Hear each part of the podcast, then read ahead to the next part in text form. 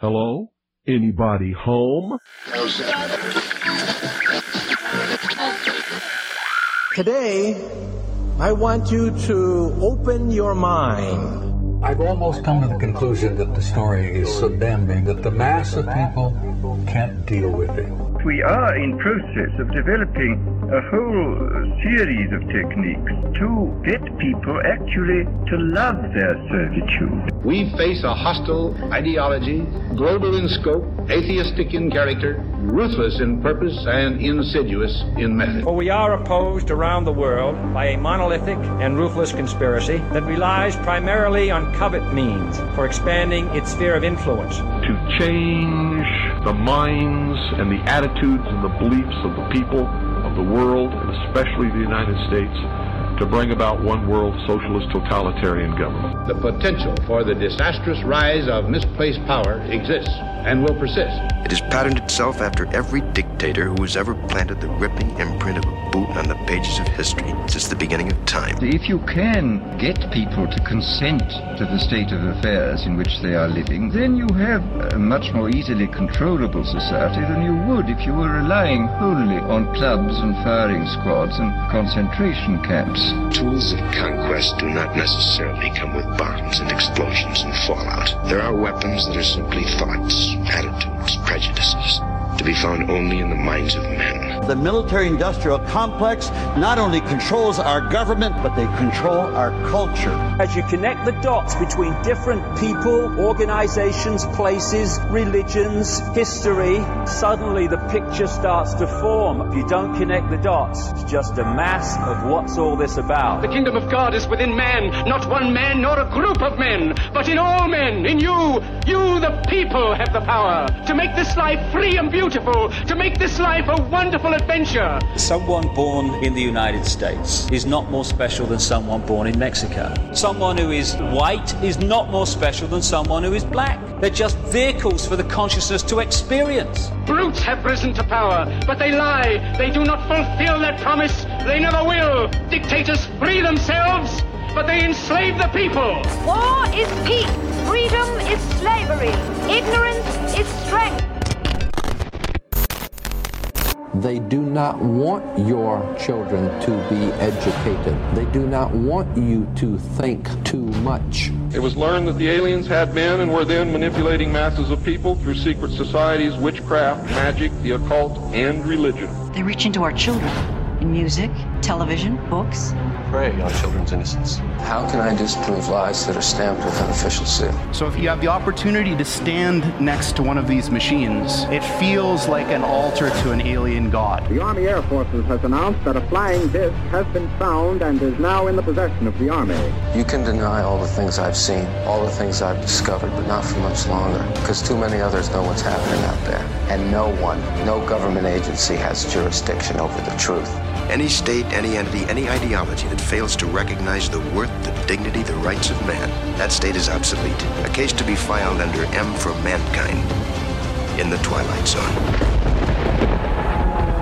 It's about time some of you got acquainted with the real hard truth. Freedom is the privilege to be right. Freedom from the disasters of our mistakes. It's the heart that says, I will not acquiesce. Across the gulf of space, intellects, vast and cool and unsympathetic, regarded our planet with envious eyes. Each of us, when separated, is always looking for our other half. And the desire and the pursuit of the whole is called love. Heart perception will change everything.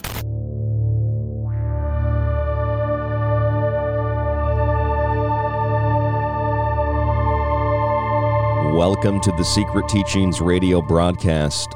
I am your host, Ryan Gable. Thank you for joining us this morning, this afternoon, tonight, whenever and wherever you may be listening around the world as we broadcast on the Fringe FM. Fringe.fm is the website, TalkStream Live, and the Paranormal Radio app. The Fringe FM also has an app you can download for free for your mobile device or just jump onto fringe.fm or our website www.thesecretteachings.info.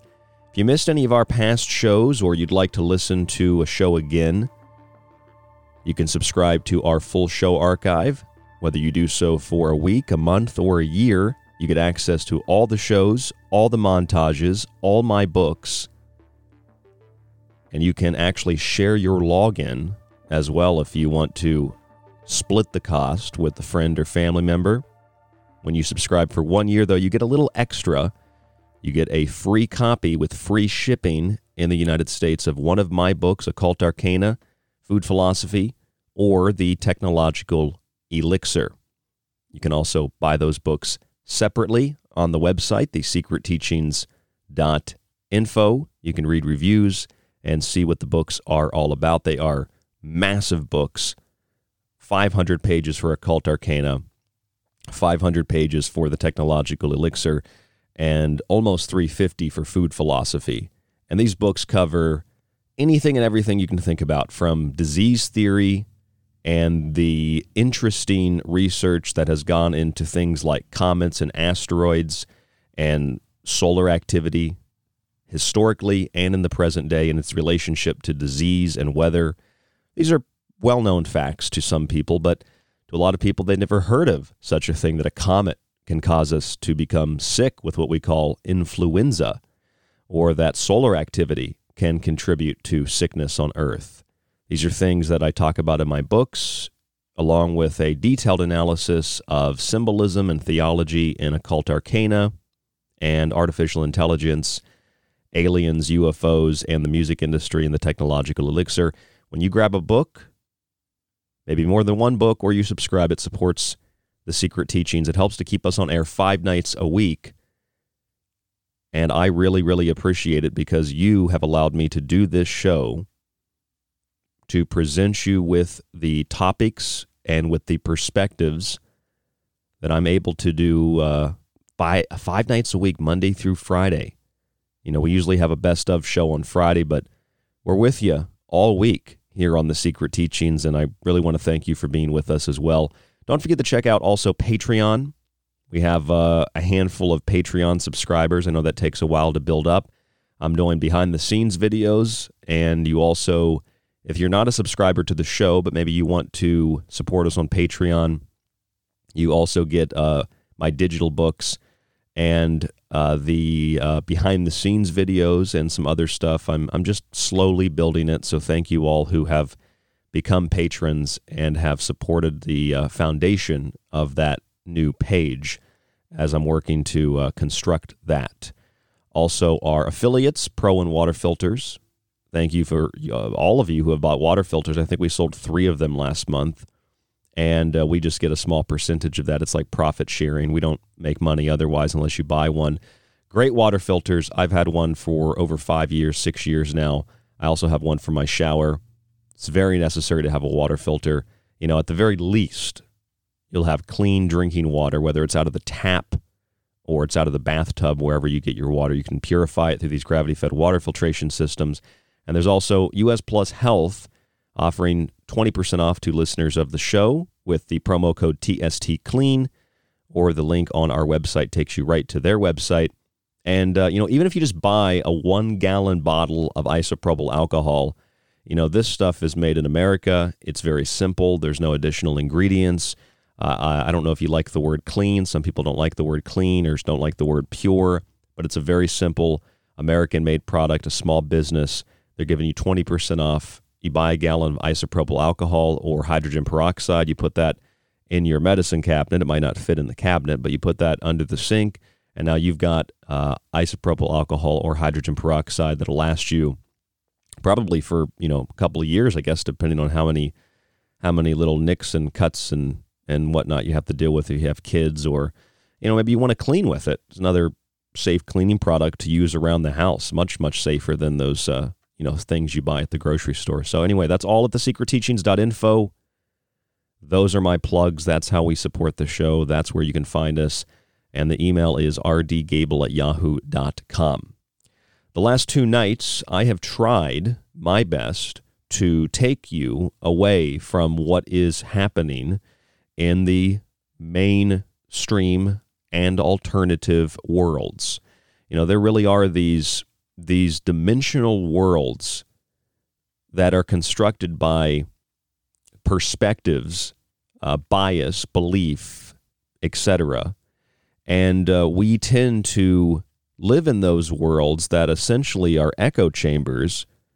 And we sit there and we listen to what the talking heads tell us, whether it's on television or we listen to the radio. You maybe you listen to NPR and you just hear the same regurgitation over and over and over again. COVID 19's on the rise. The Delta variant is here. More variants are coming if you don't get your vaccine. Vaccines are effective. They're they're safe. They're safe and effective. They're effective and safe. They make you, you know, completely better if you're sick or they prevent just a- anything that doesn't even have to be backed up with a scientific statement. You've probably heard everything. And I know that you probably have heard everything because I've heard everything. I've heard things that I never thought I would hear, like 74% of people who got vaccinated in a study from Massachusetts also were testing positive for COVID 19. Some of them were sick, some of them were not, but they could have been sick from anything. They could have been sick from drinking too much. But now you can't get sick from anything except COVID 19 or SARS CoV 2. I'm sure you've heard everything about masks, about vaccines, about social distancing, about testing. Mologic is the new testing company now, which is literally owned by Bill Gates and George Soros. Type that headline in Forbes, F O R B E S, Forbes, George Soros, Bill Gates, back consortium, $41 million to buy Mologic. You'll find the news article, or I can send it to you if you email me. CDC is doing away within a 48 uh, hour period a few weeks ago, Mologic became one of the new tests, or it will become one of the new tests. It was set up to become one of the new tests. And the PCR test is being done away with by December 31st of this year, 2021. That's a pretty important piece of information, wouldn't you say? Don't you think that false positive PCR tests that led to the increase in quote unquote cases and the nightly case count running like a debt clock on the top corner or the bottom corner of your nightly news feed. Don't you think that's important? That all the cases should be looked at to determine are those people actually sick? Maybe they're asymptomatic. Fine. But the study on asymptomatic transmission was flawed. Just look it up. Type in asymptomatic transmission study flawed, and you will find mainstream scientific publication on that thing. Or I can send it to you. Someone had actually suggested that I put together like a, a page or something that people can go click on all these articles. And believe me, I should have done that when this whole thing started because I have like a 15 pocket folder and then another 13 pocket folder and I'm, I'm I've tried to organize it as best as I can, but now there's so many papers and documents and studies and reports and articles. I had to buy I had to buy another folder for it, so I'm, I'm, i need to go through and organize all that. Um, one of our listeners in uh, in Idaho, Joseph Lavelle, who sends us a lot of really great stuff. Joseph should come on the show sometime. Actually, he's a really smart guy. He uh, he saw the big file. I brought it out when I when I passed through Idaho on my cross country trip a couple of months ago but I have this whole file, and um, I should have done that at the beginning. But I'm going to maybe put together, you know, an email. I have an email on masks with all the mask studies I've been forwarding to people, like the actual science, and I have, you know, some emails on other things like the Equal Employment Opportunity Commission. Been sending that to some people you know, because it's basically like everything that we hear about is, totally inverted. Like you've probably heard about the uh, Supreme Court case uh, in Massachusetts. Uh, this case back in 1904, the ruling was issued in 1905. Jacobson versus Massachusetts. And it's about this guy named Jacobson. He claimed that getting a smallpox vaccine, which was uh, made law for the local health department to determine, you know, who, who could get it and, and when it was necessary to enforce it, uh, with the exception of children under certain circumstances.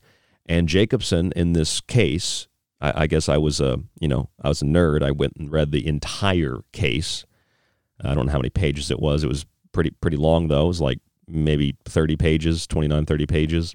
But I read the whole case, and uh, contrary to what the media tells you, the case does not say that Jacobson, who refused a vaccine, was then held down when the judge banged the gavel and injected repeatedly with smallpox vaccines. That's not what the case concluded.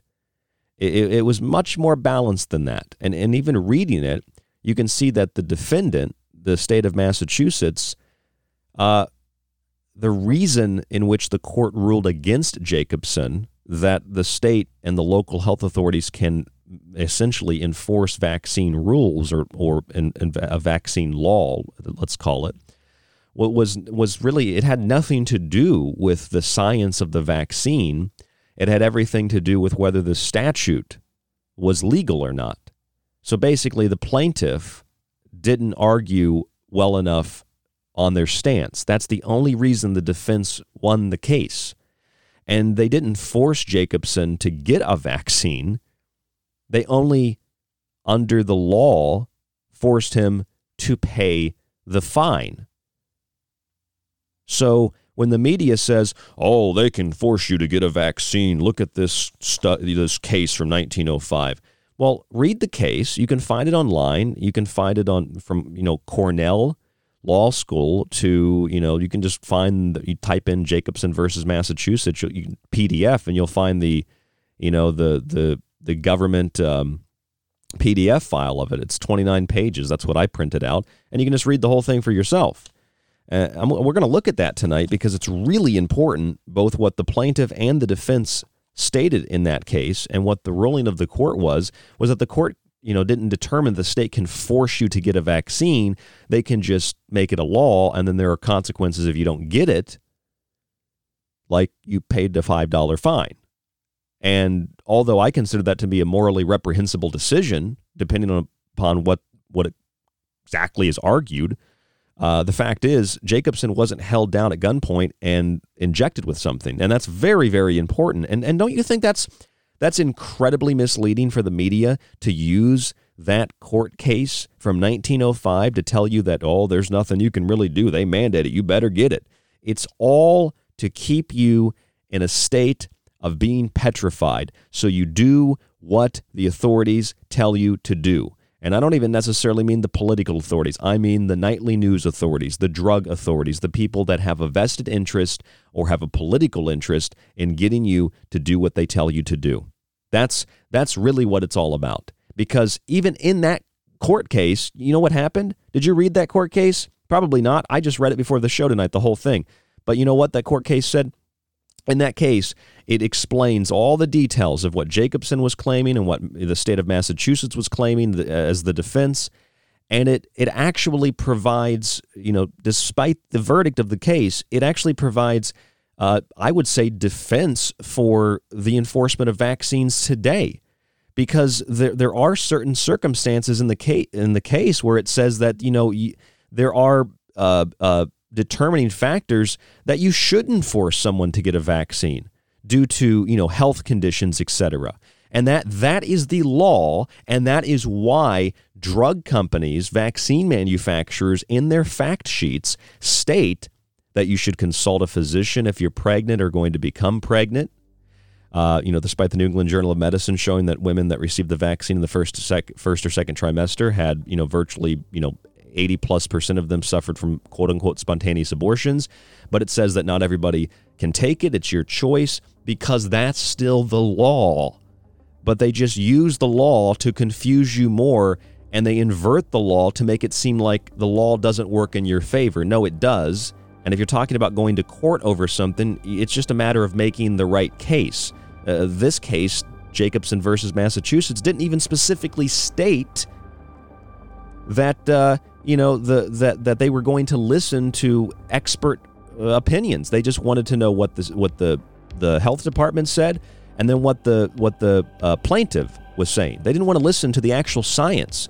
This was happening hundred years ago. It's no different than what's happening today.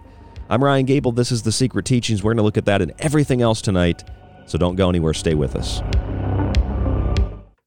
Attention, you are tuned into restricted airspace. Tune out immediately. This is the Secret Teachings Radio on the Fringe FM. If you enjoy the secret teachings and want to hear more while supporting the show, visit the website thesecretteachings.info and subscribe to our show archive. As a yearly subscriber, you can download and stream every show after it airs and get access to the digital versions of each one of Ryan's books. The show offers weekly and monthly subscriptions, or for $50 a year, get access to the archive, montages, and digital books at a discounted price. Just visit thesecretteachings.info and click on the donate button Your subscription supports the secret teachings, the Fringe FM, and you. Alex Exum. My name is Alex Exum, and you're listening to The Fringe FM. Hey there, I'm Ryan Gable of The Secret Teachings, and like my show, I like to associate with people and companies who are passionate about taking steps to a healthier life. Pro One Water Filters brings you simple to use systems for the home, business, and even the shower. They filter fluoride, heavy metals, and more, and their shower heads stop chlorine from being vaporized and inhaled. I've personally used their systems now for five years, and they're worth every penny sincerely. Our other affiliate, US Plus Health, is a small American company specializing in hydrogen peroxide solutions, isopropyl alcohol, and hand sanitizers with no additional ingredients like ethanol, chloride, or methanol. They use 100% U.S. materials at an FDA registered facility. Their simple, non toxic formulations are both safe and gentle. They evaporate quickly and leave no residue or stickiness. They're even recommended by the CDC, FDA, and WHO as opposed to other toxic chemicals like QACs. Find links to these affiliates, Pro One Water Filters, and US Plus Health on our website, www.thesecretteachings.info for links, or visit usplushealth.com and type in the promo code TST CLEAN. Do you want to know more about this strange and weird reality we live in? Join me, Jess Rogie, the host of The Rogie Report, where we explore the unrevealed. Every Wednesday night, live at 6 p.m. Pacific, 9 p.m. Eastern, here on the Fringe FM, KTLK Digital Broadcasting. This is Kev Baker of The Kev Baker Show, and you're listening to The Secret Teachings with Ryan Gable. And so are we. KTLK, Digital Broadcasting, The Fringe FM. You're listening to The Secret Teachings. For more information on the show or to contact Ryan, visit thesecretteachings.info or email Ryan at rdgable at yahoo.com. Hello, folks. This is Jordan Maxwell. My website is jordanmaxwellshow.com, and you're listening to The Secret Teachings with your host, Ryan Gable. Hey there, I'm Ryan Gable of The Secret Teachings, and I want to share something astounding with you. It's no mistake that delta equals 4 numerically, and that with its three sides equals 7, the number of revelations that heralds the apocalypse to build a new kingdom on the ashes of the old. The new kingdom is not firstly God's, though but a false prophet who will be crowned, the corona. His kingdom is seven years long, but it's cut in half. Delta means change and authority and conveys a deep meaning in holding the eye of God and his infallible name Yahweh, the Tetragrammaton. It's no mistake CG images of SARS CoV 2 have little triangles or that delta waves place people into a diseased, unstable state of mind. It's no mistake the biggest global conspiracy is one of depopulation, that its logo is supposedly a triangle, and that delta extracted from the Norse Valknut means fertility. These are the patterns that we see and the observations that we make on the Secret Teachings Radio, five nights a week broadcasting on the Fringe FM. For more information, check out thesecretteachings.info or email us rdgable at yahoo.com. Uh, and we are in the midst of one of the historic global transformations uh, that is going to eventually lead to a, a, new world order. A new world order. We have a real chance at this new world order, an order in which a credible United Nations can use its peacekeeping role to fulfill the promise and vision of the UN's founders. Now, make it very clear this order does not create FEMA camps to force anyone to quarantine against their will. On my first day in office, I'll instruct the Federal Emergency Management Agency, FEMA, to begin setting up the first of these centers. Let's now take a look as to what life is like inside quarantine camps from Serbia to Australia to the United States. We really need camps for adults.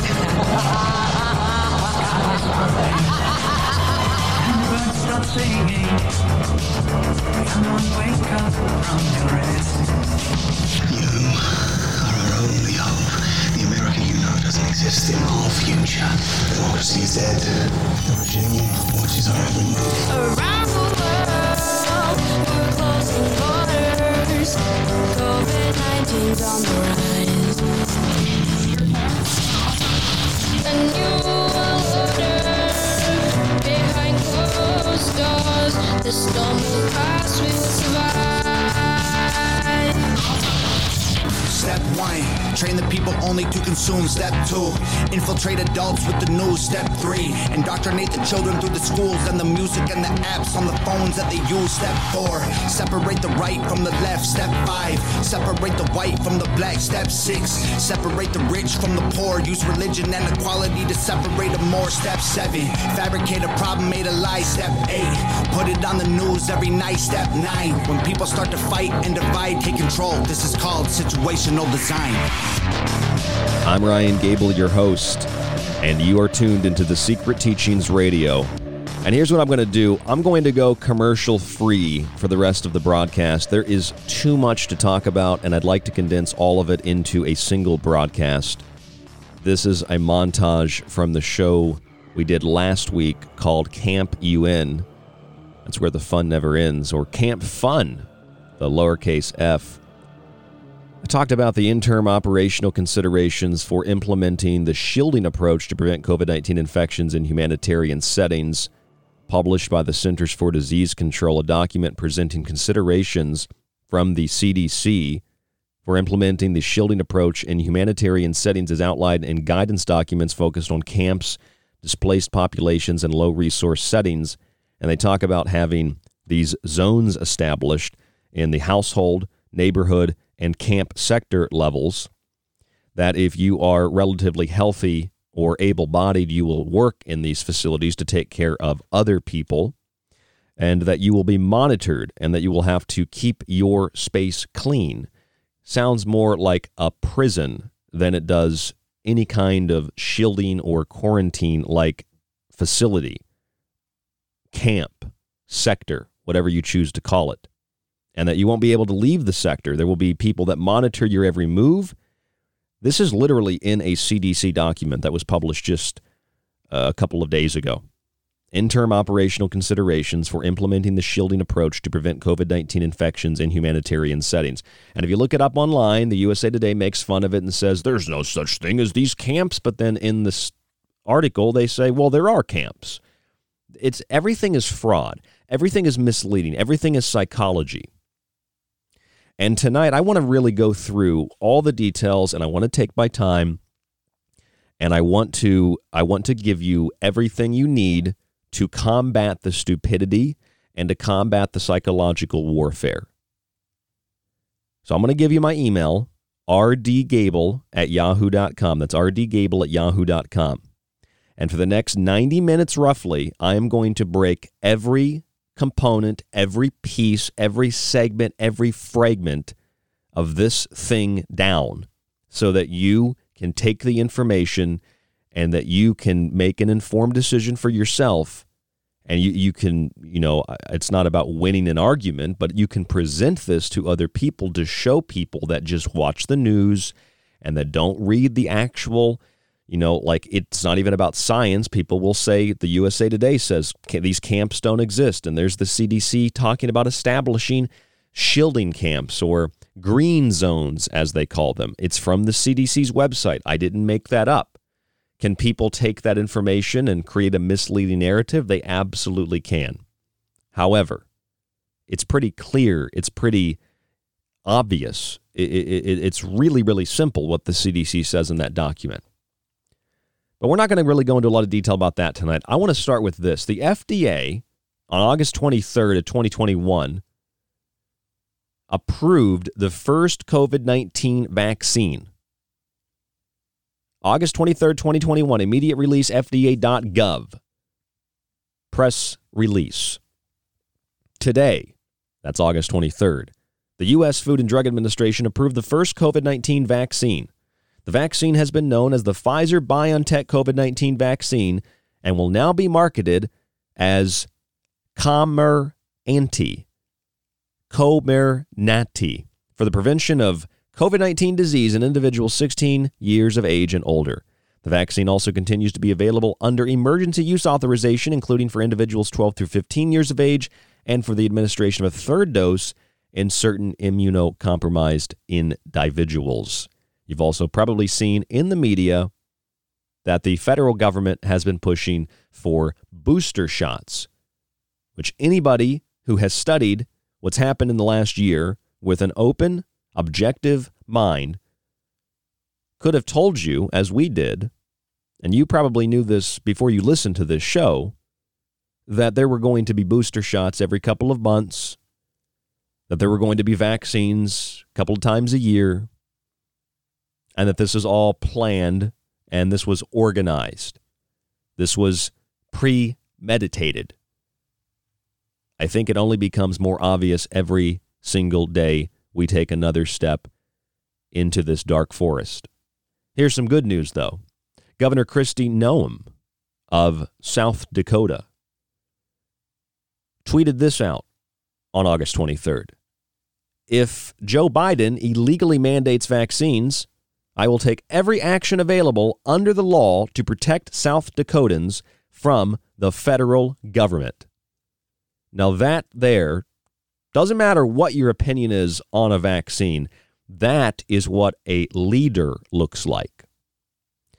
I'll show you what a tyrant looks like. A tyrant and a scumbag looks like Governor or former Governor Andrew Cuomo here in the state of New York, who was grabbing and assaulting women and sending people to nursing homes to die and attempting and succeeding to prevent people from gathering with their families threatening people with uh, fines and threatening businesses with closure if they didn't adhere to executive orders, despite the fact that I called the state, I called the governor's office. And when I got through to the governor's office, they hung up on me. So I called the health department. I called the Monroe County Health Department. In fact, let me play this for you. This is what the Monroe County Health Department told me. This was me asking about mask mandates. Now, this was probably one of the strictest states, still is one of the strictest states. And you had an executive order to wear a mask under the circumstances outlined in the executive order. There were exemptions, but nobody wanted to acknowledge those. I called the Department of Health, and this is what happened when I called the Department of Health. Coronavirus hotline. My name is Rob. How can I help you? Hi, this is the New York State Coronavirus Hotline, you said? Correct. Okay, excellent. Um, I just have a couple of questions, and I'm a little bit confused. I've been trying to get a hold of somebody who can clarify something for me. Um, I called the hotline yesterday, and I spoke to a gentleman who referred me to an email for the state of New York for the health department in Monroe County. Um, so this conversation goes on for five and a half minutes. And then I had to make a second call to confirm this, but, but this is the conclusion. All that I needed to know. Um, longer an executive order for the state of New York for all residents, vaccinated or unvaccinated, that says they need to social distance and wear a mask. That is only a recommendation that has been adopted by the state in replacement of the executive order for all people. That's a strongly worded recommendation, is what I was told yesterday. Is that correct? Correct. Okay, excellent. And that's really all. It was that simple. He says it really, really quietly. Correct. Yeah, it's a strongly worded recommendation. And then I called again and I got another person on the phone. And I talked to this person and they told me the same thing. Another five and a half to six minute conversation. Governor's rules, so um, I'm not sure why someone told you well, that's what I'm looking. That's what I'm looking for. Maybe I misspoke. What I'm saying here is the state has adopted the CDC guidance and recommendations. Correct? Yes. Okay. Now, if that's the case, you're saying you're working with the information on the gubernatorial website. So, if that's the case, I'm asking is there still an executive order 202.34 that tells people they need to social distance and wear masks if they are of a certain age and if they don't have a medical condition? Or has that executive order been relinquished and replaced with the CDC guidance? Like, is this is the state abiding by an executive order now, or are they abiding by the CDC? I can't contact the CDC; they don't run states. They're a federal agency that has outside funding, and they re- give recommendations. They don't make laws. They don't enforce laws. So I'm asking from your your vantage point, from the governor, if that's the case. Are we just abiding by the CDC now, and we're forgetting the executive order? So we're following the, the governor's executive order, but if the CDC puts out any new information, then that information is given to us to also um, enforce. Right. So how are you enforcing it? Because I was informed yesterday there is no way to This is enforce this a is the key. This is the key right here. They're simply How's it going to be enforced? follow the recommendations and guidelines. Is that correct? Yes. So we just enforce it by um, letting callers know that um, it's recommended. So that's the most that. There it is. We enforce it by letting callers know that it's recommended. Do you see the word play? This was a couple of months here in New York State. This is what they told me. And this was from the time when we had an executive order to wear a mask to when that executive order expired and the state accepted the CDC's guidance, which has now changed based on a Massachusetts study that the CDC says 74% of the people who got vaccinated were the people that were sick or at least tested positive. 74% of the people that tested positive had gotten the vaccine. So, the governor of South Dakota, that's a leader. Andrew Cuomo, not a leader. Andrew Cuomo, a sexual predator. Andrew Cuomo, a piece of human filth, a disgusting, despicable worm. And now he's out of office because he was grabbing, you know, some women's breasts. But that's okay because it's it's progressive to do that. It's very progressive. The the, the more you can thrust your arm under a woman's blouse, the the, prog- the more progressive it is. South Dakota has a good governor. Here's the governor of Florida. Uh, I this man is amazing. I love Governor DeSantis. Listen to what this governor had to say, and we're going to work into the details of the legalities of this tonight. By the way, we're going to look at the the case of Jacobson versus Massachusetts in detail, and I'm going to give you all the specifics, all the fact sheets for the vaccines, the Equal Employment Opportunity Commission, the federal law, everything. I mean, this show tonight is going to have everything, so just stay with us, but we have to build up to it. Here's Governor DeSantis, another great governor in Florida. August 4th, 2021. We're excited to be here, and um, I just want to say uh, something uh, quickly. Um, you know, uh, Joe Biden has taken to himself to try to single out Florida um, over COVID. Uh, this is a guy who ran for president saying he was going to, quote, shut down the virus. And what has he done? He's imported more virus from around the world by having a wide open southern border. You have hundreds of thousands of people pouring across every month. And it's not just from Mexico. In fact, it's rarely from Mexico. You have over 100 different countries where people are pouring through. Not only are they letting them through, Now, I don't know if DeSantis is wearing a, uh, reading a script here, but he looks like he's not reading a script. It looks like it's pretty, uh, maybe a talking point or two. It's it's pretty much coming from the the the soul. I mean, he definitely has notes. I can tell you, are around the world, they're coming across that southern border. And so he's not shutting down the virus, he's helping to facilitate it in our country. And what is his big solution? What is he so upset about Florida? His solution is he wants to f- have the government force kindergartners to wear masks in school. He doesn't believe the parents should have a say in that. He thinks that should be a decision for the government. Well, I can tell you in Florida, the parents are going to be the ones in charge of that decision. What an evil, evil man. The parents should be in charge of that decision. And one of the major uh, medical people in his administration just recently told parents that they should be wearing masks at home when they're around their own children. This is insane. Joe Biden also believes that vaccination should be mandated by force of government and that you should have to show vaccination status to be able to participate in society. Now, Florida, we're very proud of our seniors first strategy. You look at the mortality in nursing Can't actually do that because it's assault if you hold someone down and inject them, but you can enforce it through coercion and through the fear of not being able to participate in society to be able to do it.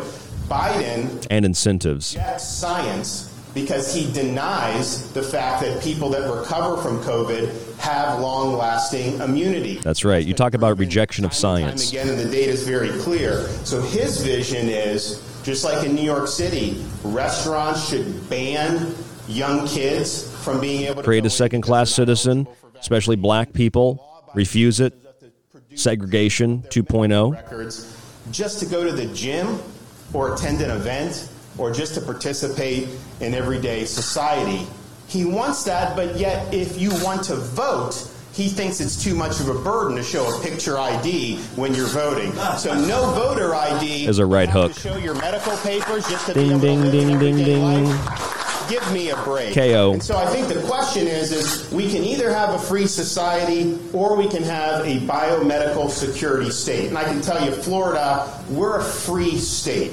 People are going to be free to choose to make their own decisions about themselves, about their families, about their kids' education, and about putting food on the table. And Joe Biden suggests that if you don't do lockdown policies, then you should, quote, get out of the way. But let me tell you this if you're coming after the rights of parents in Florida, I'm standing in your way. I'm not going to let you See, this is what a real leader does.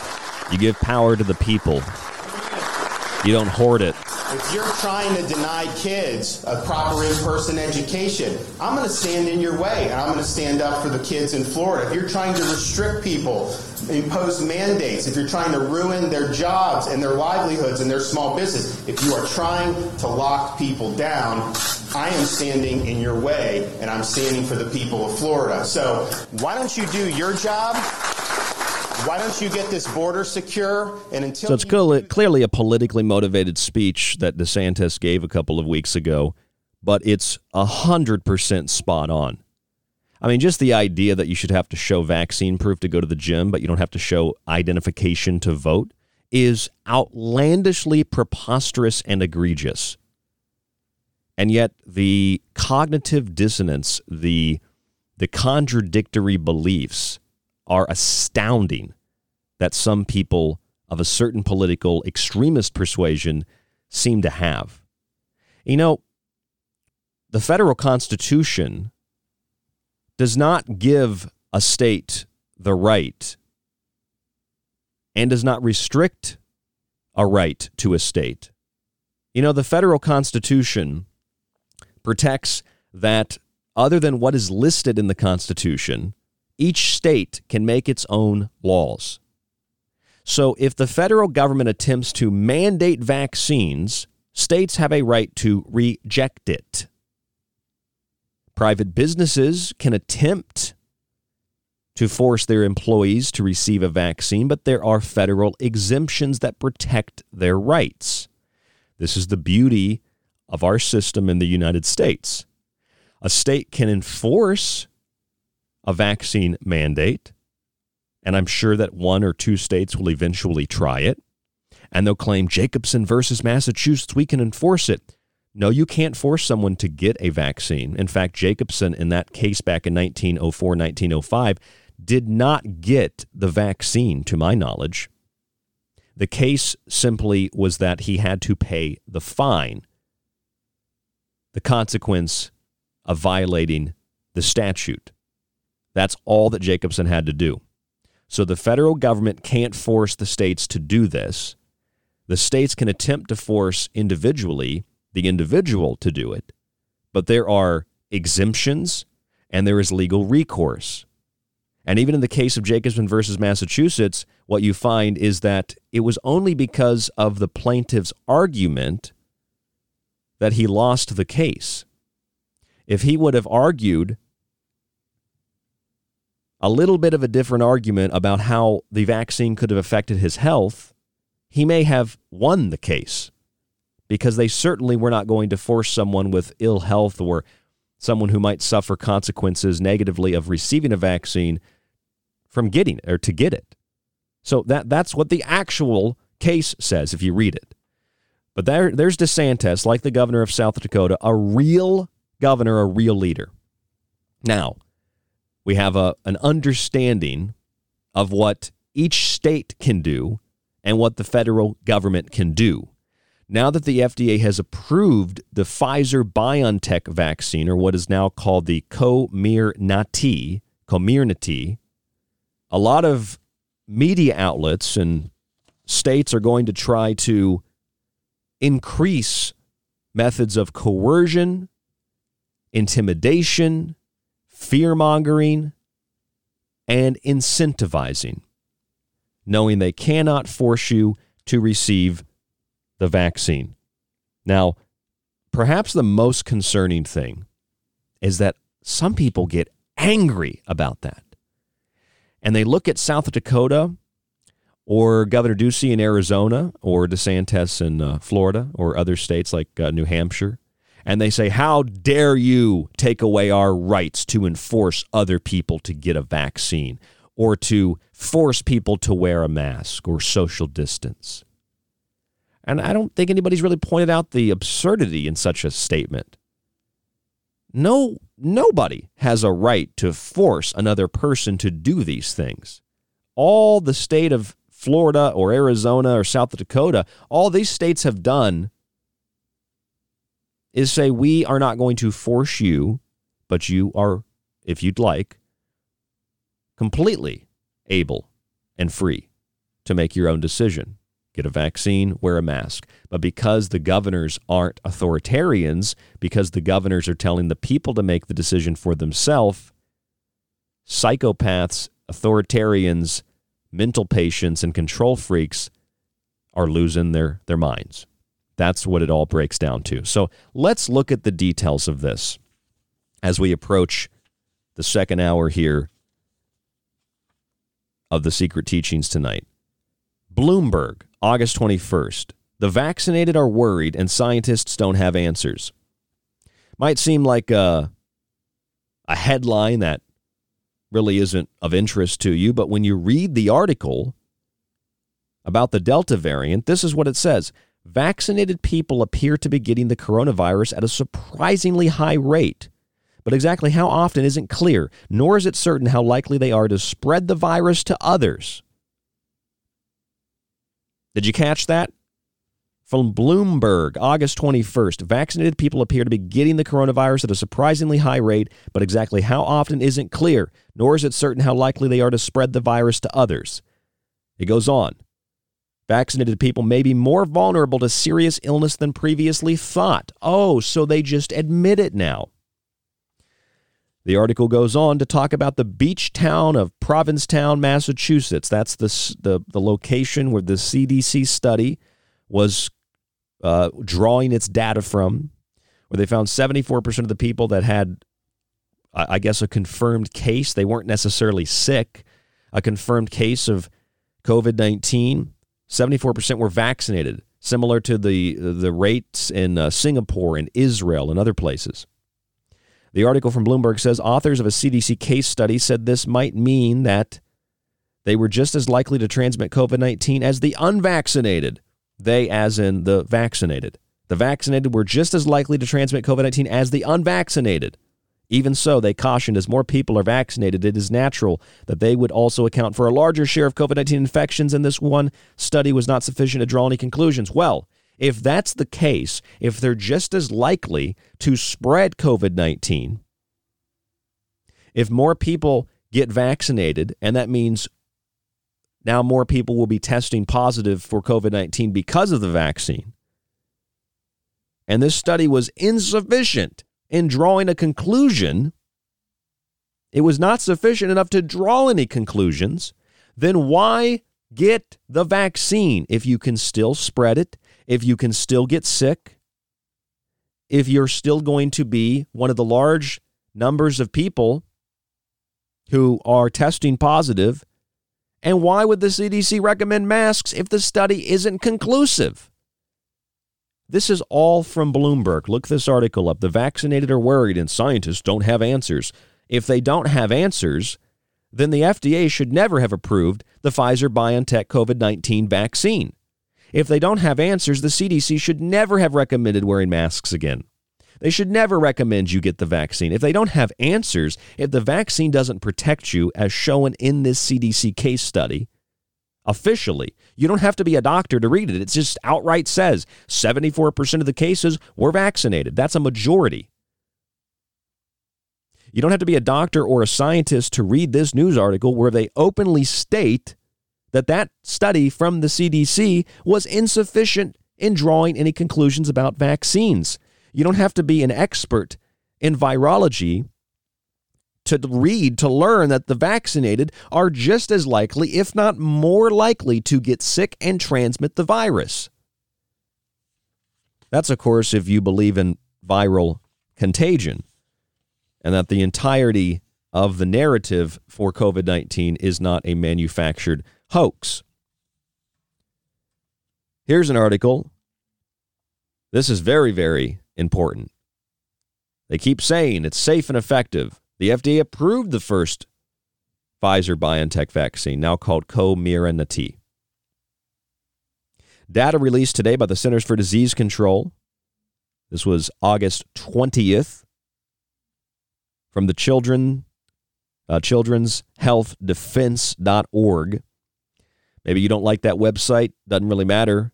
If you look up this article, they have links to the government website for all the statements that are made.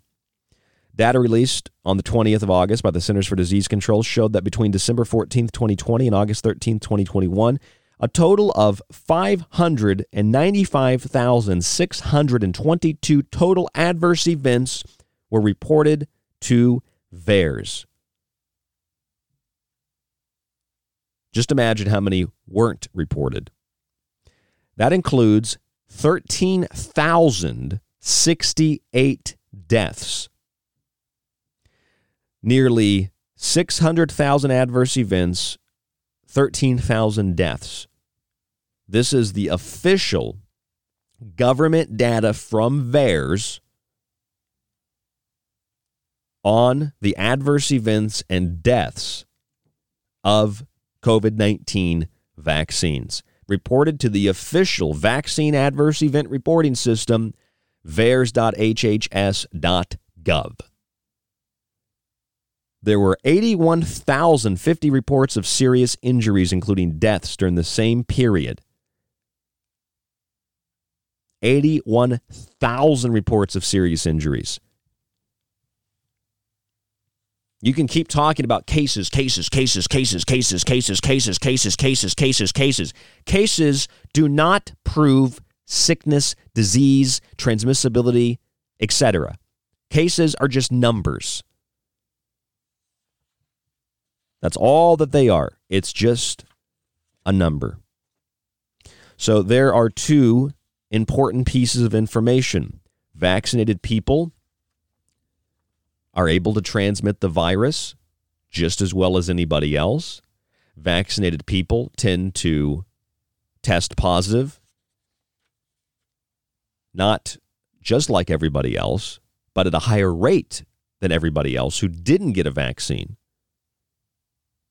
And the CDC's case study recommending wearing masks again and that most of the people testing positive are the vaccinated was insufficient to draw any conclusions as per what that implies for vaccines, including Pfizer BioNTech, which just saw its vaccine approved by the FDA on August 23rd, 2021, two days after that article from Bloomberg. Meanwhile, since December of 2020 up until August 13th, 595,000 plus total adverse events reported to VAERS, 13,068 deaths, and 81,050 reports of serious injuries during that same time period. These are official numbers. This is official information. Now, you might think if it's just official information, then why isn't this on the nightly news? It is. They're using that same study that's inconclusive that actually shows the vaccinated are mo- mo- most likely to transmit and most likely to become quote unquote infected. Though I personally don't believe that. I think it's manufactured. The data says if you're vaccinated, you're more likely to get infected, you're more likely to transmit, or at least as likely to transmit, depending on what data you look at. And the studies have been inconclusive. So if that's the case, and this is based why isn't the media telling you this? Why aren't the doctors and the scientists telling you this? Well, some of them are. An Indiana doctor, Dr. Dan Stock, attempted to address the Mount Vernon Community Schools Board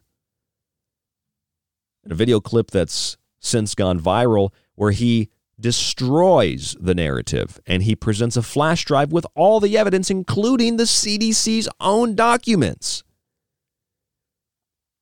And the Indianapolis Star and other news publications just hammered this guy and said, what he's saying is false and misleading. And no, they're taking facts and they're creating a false narrative from the facts, and they are misleading you. In that article from the Indianapolis Star, it says Dr. Stock claims that the vaccines are causing the current surge in COVID 19 cases. Medical experts and public health officials agree that the surge is being caused by the more contagious Delta variant of the disease and low vaccination rates.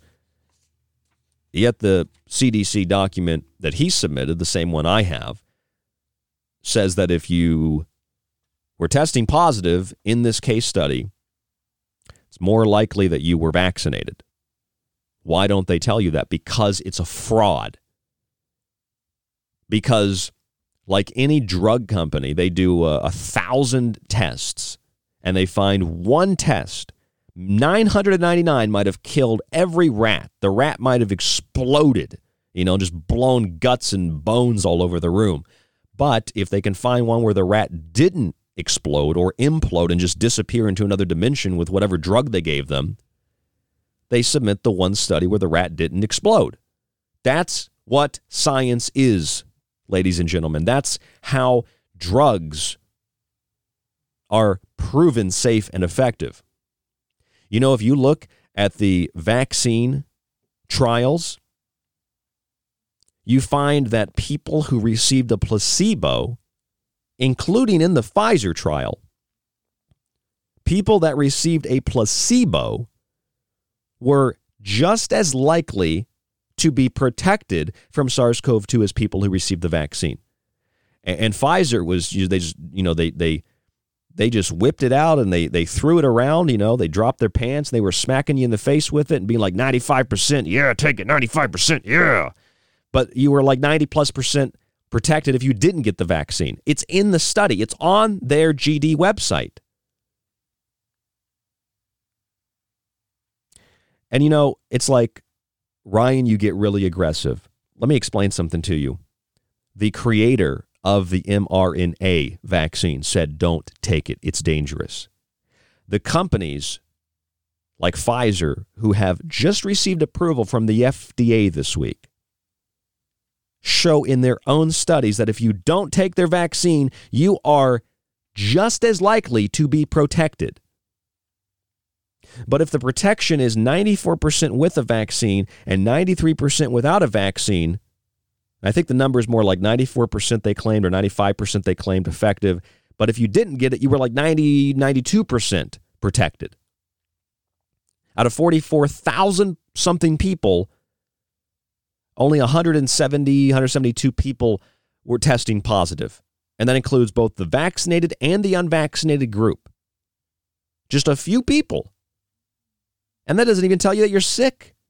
So if you didn't get it, you were 90 plus percent protected without the vaccine in the study. Do you understand what that means? And that's not the only study. I mean, there have been countless trials, most of them real world. We're still in the middle of these trials. But they show you that you are just as likely to be healthy to be, you know, perfectly fine and protected even if you don't get the vaccine. That's what the science shows you. But if you can find 95% for the vaccinated, 95 you know, for 94% for the unvaccinated. What you can do is say, look, the vaccine's 95% effective. The only problem with that is if you didn't get it, you're also you're also 94% protected. So there's no need to even get a vaccine when you're protected anyway. Here's that study, by the way. Pfizer and BioNTech, the companies responsible for the 95% effective rate of their vaccine, published November 2020. Primary efficacy analysis demonstrates that the vaccine is 95% effective, et cetera, et cetera, et cetera. 162 cases were observed in the placebo group versus eight in the vaccine group. This is out of 40, uh, was it 43,661 participants. 162 in the placebo group tested positive. Didn't even mean they were sick. And the eight in the vaccine group who got quote unquote sick or tested positive could have been vomiting their livers up through their noses and their mouths and their eyes. And the 162 testing positive in the placebo group could have been glowing, shining examples of health, all based on a false positive test. Moderna you know, Moderna, they manufacture drugs, mRNA therapeutics. They also made an agreement to receive $56 million from the DARPA agency, the Defense Advanced Research Projects Agency, to fund development of a mobile manufacturing prototype leveraging Moderna's existing manufacturing technology that is capable of rapidly producing vaccines and therapeutics. Yet, Moderna stated, uh, you know, that their vaccine is safe and effective, you read the fact sheet, it's the opposite. How about Merck? Remember Merck? You don't hear a lot about Merck anymore. Merck actually halted their vaccine development. You know why? Well, it says both of their vaccines were generally well tolerated, but the immune responses were inferior to those seen following natural infection and those reported for other SARS CoV 2 COVID 19 vaccines. In other words, natural infection protects you, just like what the governor of Florida said in that clip I played earlier. So, what does all of this mean? This isn't about science. This is about fraud. This isn't about anything except control. It's not about science. It's not even really about politics. It's about psychology, manipulating and deceiving you trying to get you to do things that you wouldn't otherwise do to waive your natural God given rights, not ones given to you by man, but God given natural rights. And I'm going to tell you about all of that after this little plug. You're listening to The Secret Teachings. I'm Ryan Gable. Break free for this second, third, and uh, fourth segment tonight. Please go to our website at thesecretteachings.info and subscribe to the show.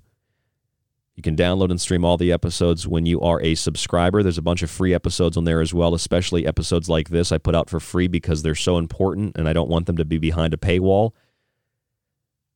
You subscribe to the show, it supports what we do here. You get access to the archive, the montages, including the one you heard earlier, and access to my books. If you get a copy of Food Philosophy and or the Technological Elixir, a lot of this this information is is in those books. The Technological Elixir has a whole chapter on what we're talking about tonight. Food Philosophy has a whole section on on disease or germ theory, in, including the history of vaccines and, and where they came from and, and, and what that word vaccine means and and uh, the the history of smallpox and things like that. So those are important books you can buy the book separate, or you get a free copy of one of those books when you subscribe for one year.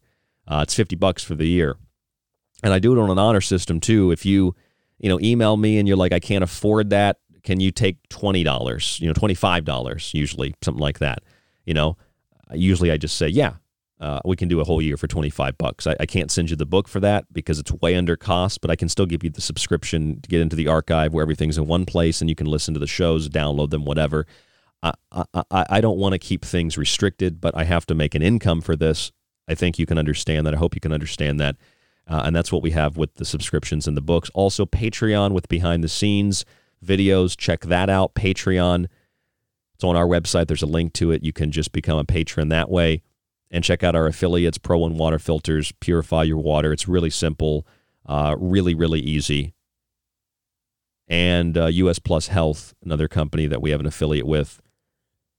Links to those websites can be found at www.thesecretteachings.info. My email, rdgable at yahoo.com. So let's get into what excites me perhaps the most. Associated Press, August 18th, 2021. This is where it gets real serious.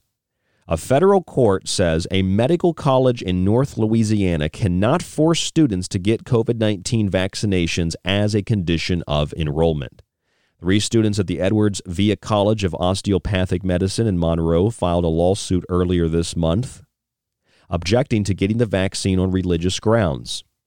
The college is a private institution, but it operates on the campus of the University of Louisiana at Monroe. A federal judge ruled that the medical college's collaborative agreement with the public state university makes it subject to state laws banning religious discrimination and permitting students to dissent from vaccine requirements.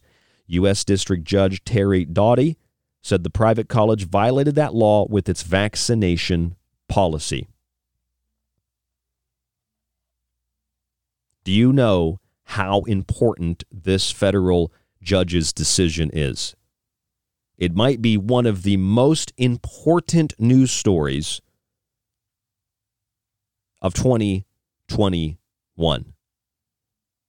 Has nothing to do with the safety, the efficiency, the science of vaccines or masks or social distancing. It has nothing to do with politics. It's based on the law. The law that nightly news attempts to shred and distort every night. The law that mobs and hordes of particularly progressive hysterics spit on and defecate on every single day. It's the law that protects their right to defecate on it. A U.S. District Judge, a federal judge, Terry Doughty, said a private college in Louisiana, Edwards Via College of Osteopathic Medicine, violated the law when they attempted to force students to get a vaccine. Three students at the college filed a lawsuit in early August objecting on religious grounds. U.S. District Judge Terry Doughty said the college, even though it was private, violated the law with its vaccine policy and they had to reverse it. That is an enormous news story. That is a critical federal judgment.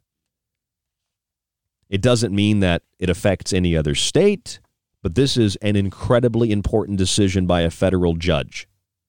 It's not so much that the system is broken, as people say, and that you know attorneys and judges and and, and and the court itself like it's all rigged and it's all just fake and a fraud and like in a lot of ways it is but the point of the matter the fact of the matter is there's still power in that system and if the judges and and if the, the, the juries are honest, then you find that the law, when it is enforced, protects everybody equally. Now, they're doing the same thing in Arizona with executive orders, and uh, there's a Senate bill 1825 and a House bill 2897 along with an executive order banning enforcement of masks, or at least mandating of masks. You can still wear a mask, still get a vaccine, but colleges in Arizona cannot make a vaccine a requirement of enrollment and receiving an education, just like the governor of Florida said. I'm sure it's what the governor of South Dakota is going to do as well. And it's what the U.S. District Judge Terry Doughty ruled in Louisiana. A college cannot force you to get a vaccine, even if it's a private college. In this case, that college was on state ground, and to force students to receive a vaccine was a violation of the law. That is an enormous story that needs to be spread far and wide. And it's hard to find that story in the news, but if you look it up, U.S. judge blocks medical college's vaccine requirement. The author of this article, Kevin McGill, from the Associated Press. It did make the AP, but you go try to find that article, it's a little bit difficult to find. Now, Jacobson versus Massachusetts. Jacobson versus Massachusetts has been cited in the media time and time and time again. And they're citing it, claiming that it allows for states to enforce mandatory vaccines. However, that is incredibly misleading and it's highly disingenuous. I don't even know if the people referencing Jacobson versus Massachusetts, a 1904 1905 case, I don't even know if those people are aware of it, if they've read it, or they just think it, it means that police can hold you down and inject you with, an, with, with, a, with a vaccine. I mean, if, if that's what's people if that's what people believe, then they haven't read the case. The, the, the case is a, is a it's a very balanced thing when you read it. It actually provides that the plaintiff made you know uh, Jacobson made mistakes in his in his plea with the court, uh, and that he also had uh, you know some good points depending on cir- the circumstantial or the circumstantial nature of what was being uh, you know uh, uh, claimed and that the defense, you know, could have made, you know, the state of Massachusetts could have made error as well in what they uh, were claiming as a defense of the right to enforce these these local um, uh, orders, these local statutes to enforce, you know, enforce vaccines. So you have to read the damn thing, not just parrot what a bunch of hacks on the media claim. Oh, Jacobson versus Massachusetts, they can they can force you to get any vaccine. That's not what it actually says. It, in fact, it's the opposite. The only thing that Jacobson had to do was pay a $5 fine. Did you know that? Jacobson didn't have to get a vaccine. But you know, if you look it up on like Wikipedia, here's what it says on Wikipedia. Jacobson versus Massachusetts was a United States Supreme Court case in which the court upheld the authority of states to enforce compulsory vaccination laws. Well, what's the vaccination law? It was a statute that said if you don't get the vaccine, you have to pay the $5 fine. Jacobson didn't want to pay the fine, but he had to eventually pay the fine. He just didn't get the vaccine. So they didn't enforce the vaccine requirement. Just the the law or the statute that said he had to pay five dollars if he refused or if anybody refused. So here is that case. Let me read you some of this case. Statement of the case. This is page number two. If you get the PDF that I mentioned, it's uh, type in Jacobson versus Massachusetts PDF, and it'll pull up on a government website. You can download the PDF, print it out. This will be page two, uh, technically page number 12 in the top left hand corner. And it gives a, a summary of the case. The case involves the validity under the Constitution of the United States of certain provisions in the statutes of Massachusetts relating to vaccination. The revised laws of that Commonwealth, C 75 and Section 137, provide that, quote, the Board of Health of a city or town, if, in its opinion, it is necessary for the public health or safety, shall require and enforce the vaccination and revaccination of all the inhabitants thereof, and shall provide them with the means of free vaccination. Whoever, being over 21 years of age and not under guardianship, refuses or neglects to comply with such requirement shall forfeit $5. So when you read on Wikipedia or in the mainstream media that Jacobson versus Massachusetts was a Supreme Court case where the court upheld the authority of states to enforce compulsory vaccination laws. It takes us to the revised laws of Massachusetts, the Commonwealth, C75, Section 137, that gives the Board of Health of a city or town, if it is of the opinion of that Board of Health that it's a necessity for the public health or safety to require all to receive a vaccine, with the exception of age, including, uh, you know, particularly children, uh, under the age of 21, but over the age of 21, inhabitants, they shall receive the free vaccine. Whoever being over 21 years of age and not under guardianship refuses or neglects to comply with such requirement shall forfeit $5. That is what the case was all about. $5. Literally. The case was about $5. Now, you could certainly use this case as reference to a state having a right to enforce the compulsory vaccination laws. But it's misleading to use it in that way, in my opinion, because Jacobson, Henning Jacobson, his full name, Henning Jacobson, didn't receive the vaccine. He just had to pay the $5. Here is what the statement of the case proceeds with. An exception is made in favor of, quote, children who present an certificate signed by a registered physician that they are unfit subjects for vaccination. I'm not sure if that means anybody under 21. I assume it's anybody under 21 because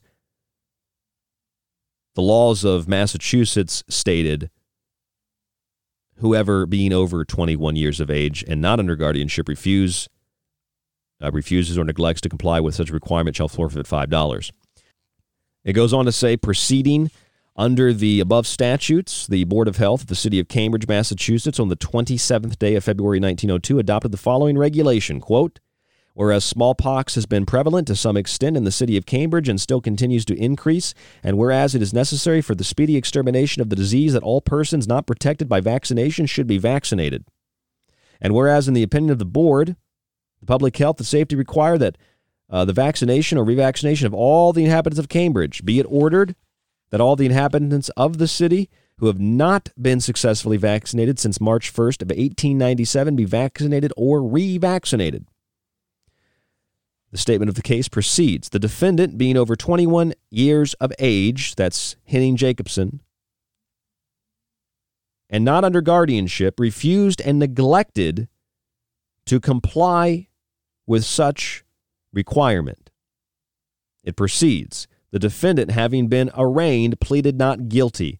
The government put in evidence the above regulations adopted by the Board of Health and made proof tending to show that its chairman informed the defendant that by refusing to be vaccinated, he would incur the penalty provided by the statute and would be prosecuted thereof. He was prosecuted under the statute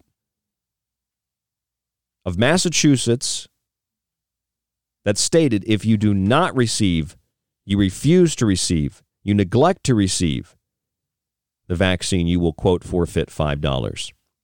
That's what the case was about. Whoever being over 21 years of age and not under guardianship refuses or neglects to comply with such requirements shall forfeit $5.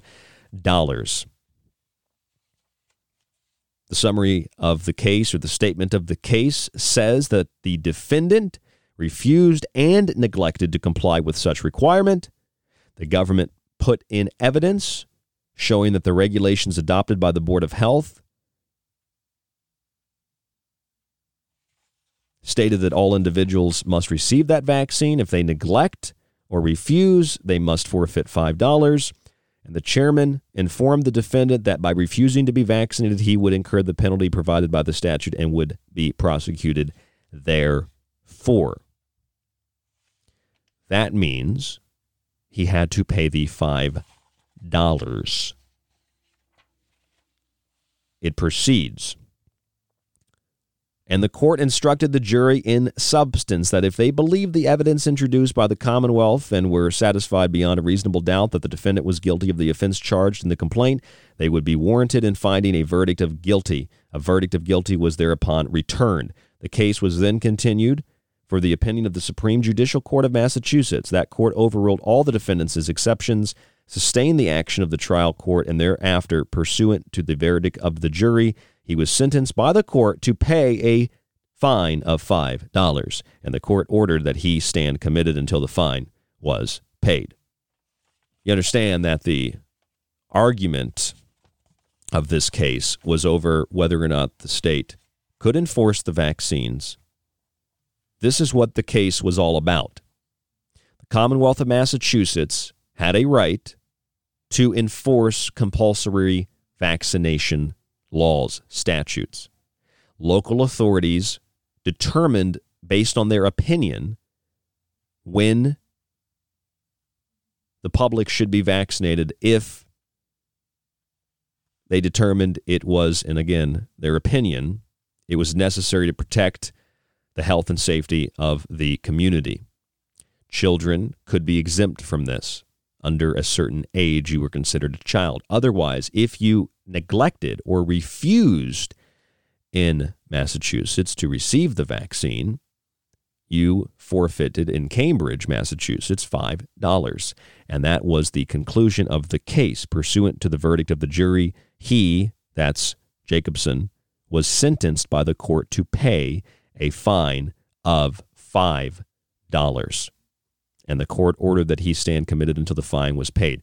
Jacobson was never held down, restrained, jailed, etc., in order that he receive the smallpox vaccination. This is what can be so confusing about law. It's open to interpretation. And what Jacobson argued and what the state of Massachusetts argued, in my opinion, were on two different wavelengths. Jacobson argued that the compulsory vaccination law and statute, the statute was a violation of the preamble of the Constitution and a violation of the 14th Amendment. This is what Jacobson argued. Massachusetts argued that they had a right to enforce this statute to protect the safety and health of the public. It's just a matter of who argued better.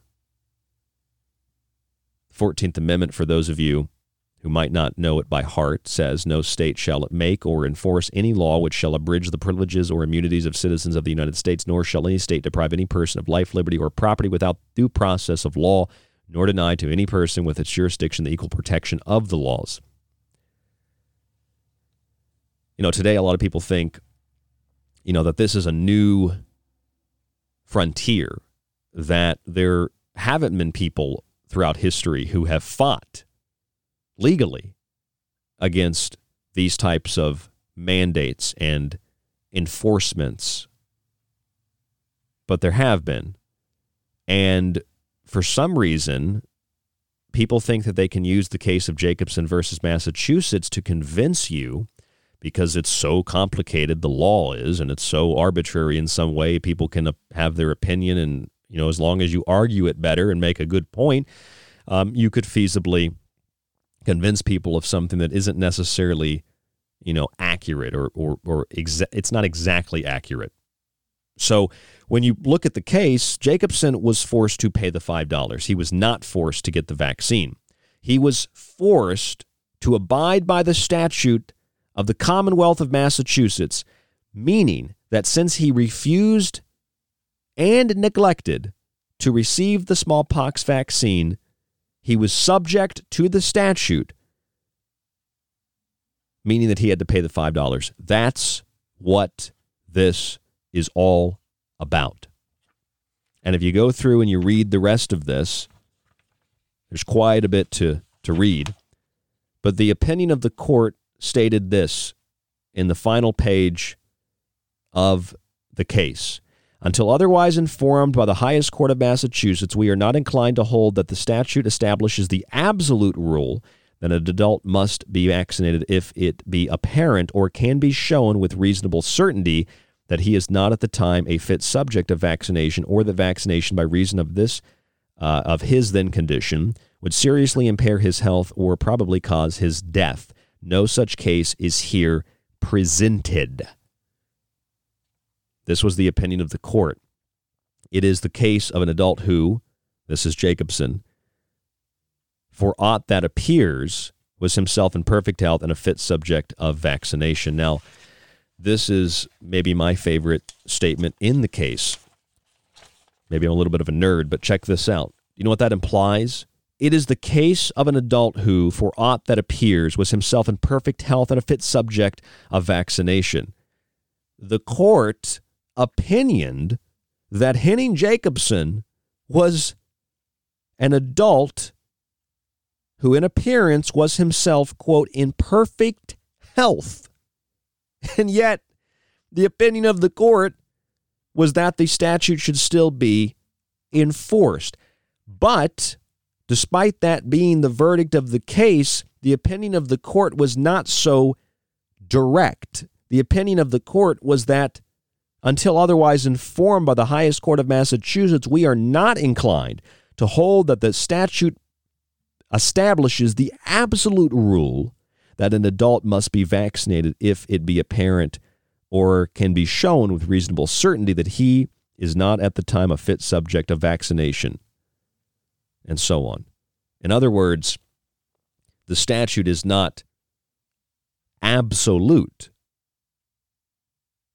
as are the, the, the constitutional guidelines, the laws that govern our country are not absolute in the sense that you're not always free from being detained.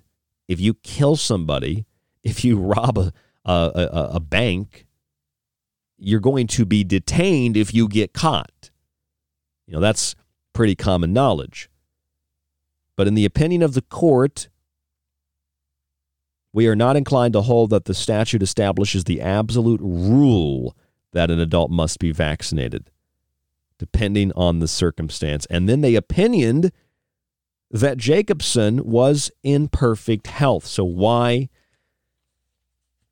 if he was in perfect health, or anybody was in perfect health, they be required to get the vaccine?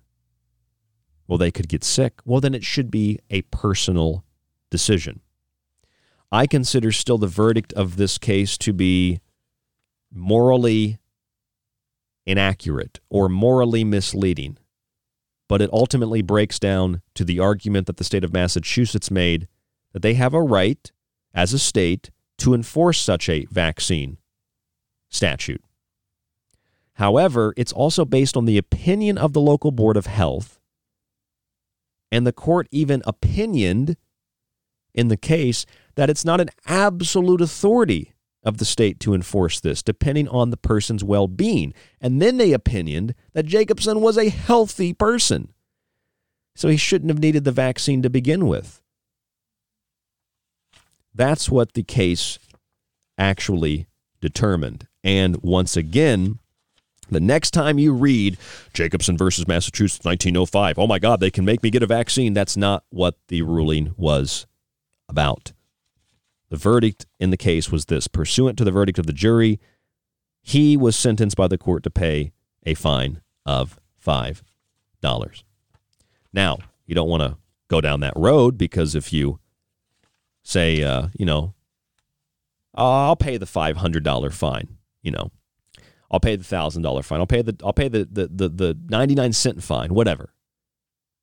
Well, that sets a dangerous precedent. And that's why I feel as if the decision of the of the court was still morally wrong, that he should not have been forced to pay the five dollars, although the verdict was based on the state of Massachusetts having the right to enforce the statute. And there are other ways you could have argued that, which is really what law is all about. You could have argued that Jacobson, um, you know, could have been adversely affected. You could have argued that more to to the point, and that's why he's refusing and shouldn't be subject to the fine. Although it's interesting, if you flip through the uh, the case, it, it also talks about how it's not really applicable for the court to hear the opinions of other experts, which I thought was really interesting. It's not really uh, the court's prerogative to hear the opinions of experts. They just want to hear, in this case, what Jacobson was claiming versus what the authorities, the health authorities, were claiming. And this this case is it goes goes on and on. It's a big it's a big case, uh, 29 pages, big in the sense that it's it's a lot to read. It's written in legal legalese, um, but it's really interesting. And uh, if you have a chance to read this thing, you should read it. At the very least, just read the case summary. This is interesting. The argument for defendant the courts may not listen to conflicting expert testimony as to the efficiency or hurtfulness of vaccination in general. The legislature is the only body which has power to determine whether the anti vaccinationists or the majority of the medical professors are in the right. I thought that was an interesting statement. That says a lot. But again, remember, U.S. District Judge Terry Doughty said a private college in Louisiana violated the law they cannot force you to get a vaccine to attend school, the Edwards Via College of Osteopathic Medicine. So now that we understand that, we can move on to perhaps, if not the second most important piece of information I'm going to give you tonight.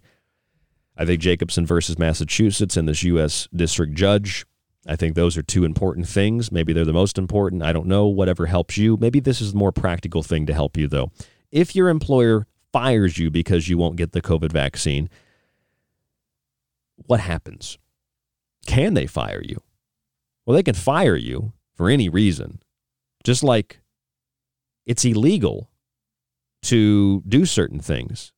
Uh, you know, it's there's laws against murdering and stealing and like you, you can't do those things. It's societally unacceptable and it's it's wrong and you know, the thing is we get really confused because we are inundated with just nonstop information. And some of it, so much of it is politicized that we don't have a moment to, to look at it objectively, as in the case of Jacobson versus Massachusetts. The ruling was not that he could be held down and get a vaccine, it was that he had to pay $5. That was the ruling. If your employer fires you because you won't get the COVID vaccine, or if you're worried about being fired because you haven't taken the vaccine, what can you do? There have been three articles I've seen Market Watch, the New York Times, and the USA Today. Just three seemingly random articles that I looked at. And they all talk about what happens if you refuse a vaccine. You know, you could be fired. What you there's a bunch of stuff that these articles go into. One employment attorney said, quote, this could lead to tens of thousands of people across the United States without work or access to unemployment benefits because they refuse to get vaccinated. So you refuse to get vaccinated, you are terminated, you don't get unemployment benefits. But there are ways around that.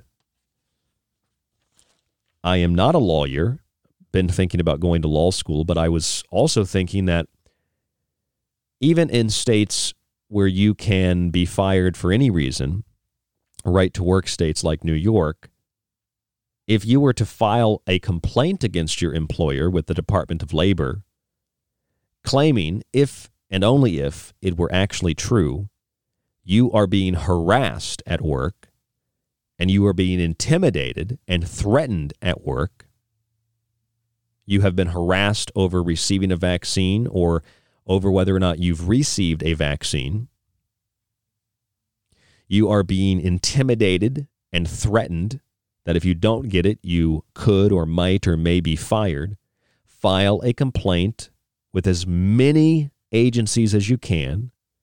And then if you are fired, you could sue for wrongful termination based on the inability of an employer to retaliate for reports of things like an unsafe work environment, discrimination, harassment, etc. That's what I would do just to document it. The New York Times says who can make you get a COVID vaccine? Under many of these orders, those who remain unvaccinated, including people who can't get a vaccine because of a disability or conflicting religious beliefs, will instead have to follow strict guidelines like regular COVID testing, masking, and social distancing. Can your employer require you to get the vaccination? The short answer is yes, though a vast majority have not. Any company is within its legal right to require employees to get vaccinated, barring any conflicting disability or religious belief, according to the U.S. Equal Employment Opportunity Commission. Once again, just like Jacobson versus Massachusetts, the public has been misled by the mainstream media. They say that you can be forced to get a vaccine, barring conflicting disability or religious belief. They then take the medical exemption, i.e., the conflicting disability, and they take the quote unquote religious belief and they attempt to define those medical and religious exemptions as someone who would have a condition that is so obvious that they could not get a vaccine. And those are the only people who could claim medical exemption. They don't explain who, which they have a moral obligation, I think, as the New York Times or any newspaper, to publish, maybe as a disclaimer, some medical conditions could be people who have a history of allergic reactions to some of the ingredients in the vaccines, or people that have a heart condition, people that have a history of blood clots, people that are pregnant. These are all things stated in the vaccine fact sheets through AstraZeneca, Pfizer, BioNTech, and Moderna. These are things that the companies state in the fact sheets. And they're fact sheets for people that distribute the vaccines and give the vaccines and people that receive the vaccines. You're supposed to be informed of all of this. Informed consent, which also means you are not being intimidated or coerced into receiving the vaccine. And there can be no adverse consequences to receiving or not receiving a vaccine by choosing not to receive a vaccine.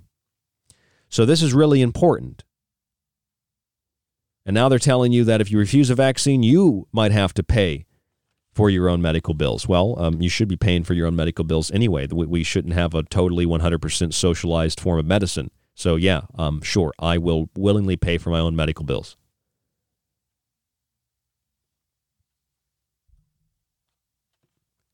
Here is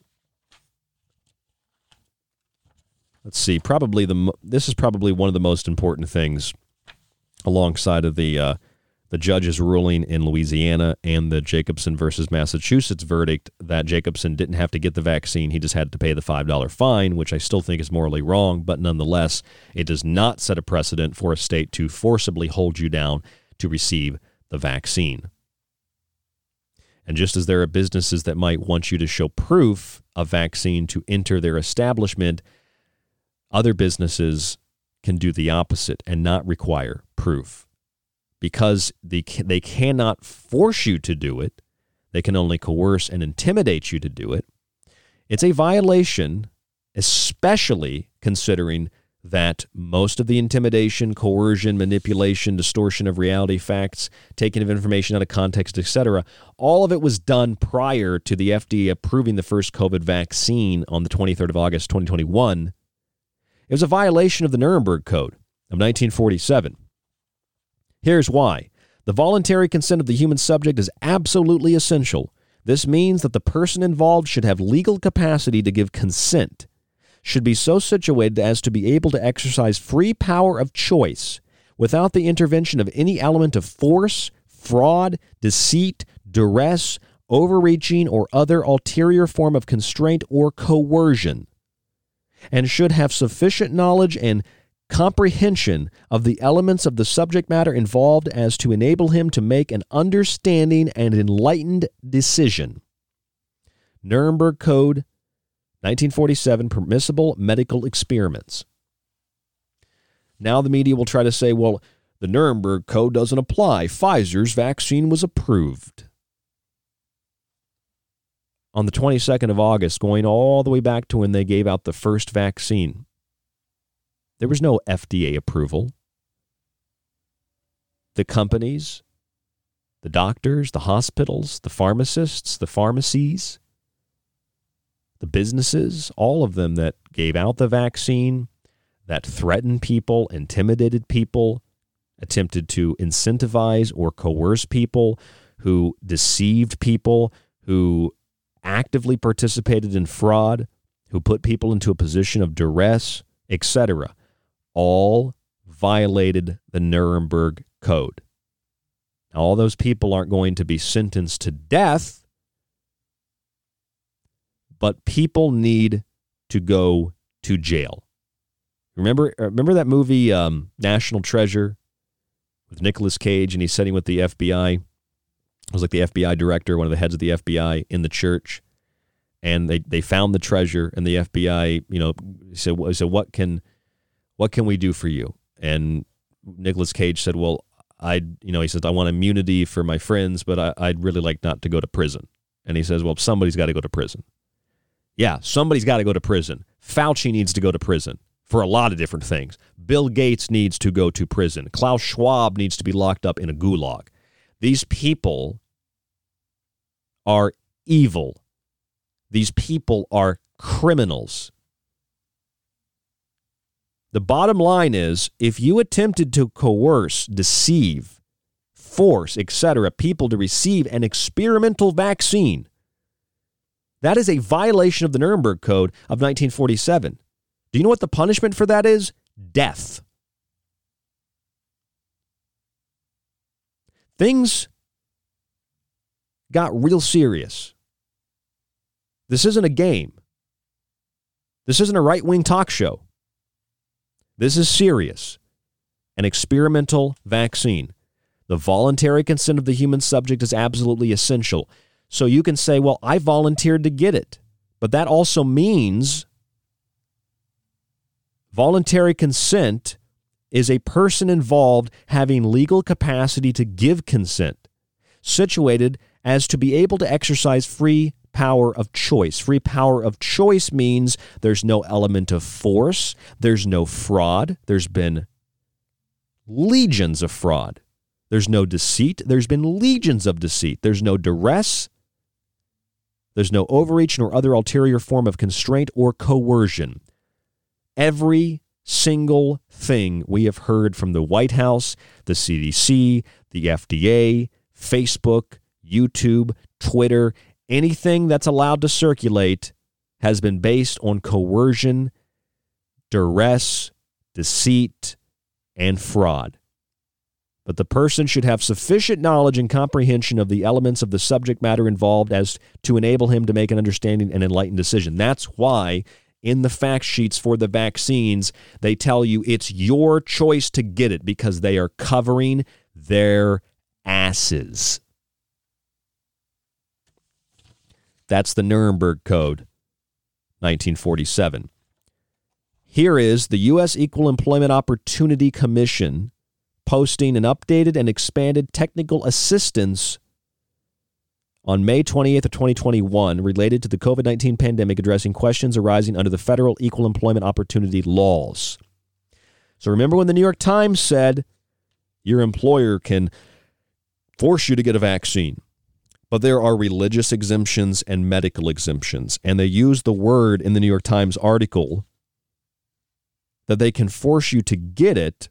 They have a legal right to require employees to get vaccinated, barring any conflicting disability. Most people think, well, I don't have a disability, so they can't use that as an argument. No, conflicting disability means medical exemption or a religious belief. A lot of people don't have religious beliefs. They think, well, that doesn't apply to me. Religious belief doesn't mean you're a Christian. Religious belief, practice, or observance are the three words used in the EEO laws. And I can prove that to you right now. U.S. Equal Employment Opportunity Commission. What you should know about COVID 19 and the ADA, the Rehabilitation Act, and other EEO laws. Flip through it. Go online and type that in. What you should know about COVID 19 and the ADA, the Rehabilitation Act, and other EEO laws. U.S. Equal Employment Opportunity Commission. Type in something of that headline and hit three letters on your keyboard PDF. And when you find it, you will find exactly what I am about to read you in section K COVID 19 vaccinations, EEO overview.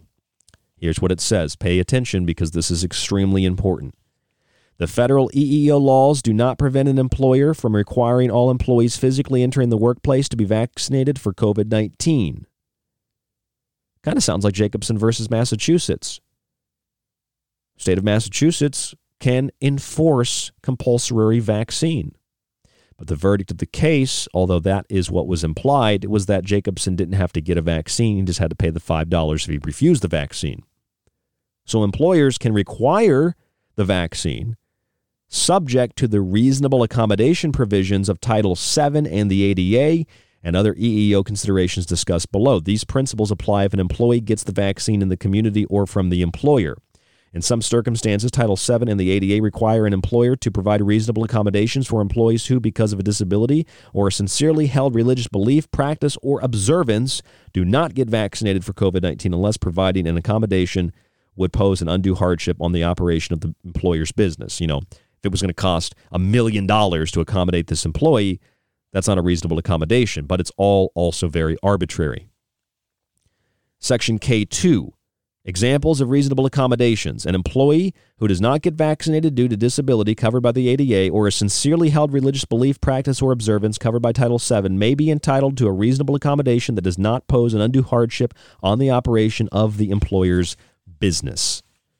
Again, excessive amounts of money to accommodate this employee. Most of the time, it's not that difficult. You, you take a thermometer test when you come in in the morning, you know, work in another, you know, more closed off area. The, these are reasonable accommodations. Title VII and COVID 19 vaccines. Here's what it says Title VII and COVID 19 vaccines. K 0.12 under Title VII, how should an employer respond to an employee who communicates that he or she is unable to be vaccinated for COVID 19 or provide documentation or other confirmation of vaccination because of a sincerely held religious belief, practice, or observance? Here's what the law says. Once an employer is on notice that an employee's sincerely held religious beliefs, practice, or observance prevents the employee from getting a COVID 19 vaccine, the employer must provide a reasonable accommodation unless it would pose an undue hardship. EEOC guidance explains that the definition of religion is broad and protects beliefs, practices, and observances with which the employer may be unfamiliar. Therefore, the employer should ordinarily assume that an employee's request for religious accommodation is based on a sincerely held religious belief, practice, or observance. So you need to document this with your employer. You need to submit the request for the exemption based on a religious belief, observation, or observance.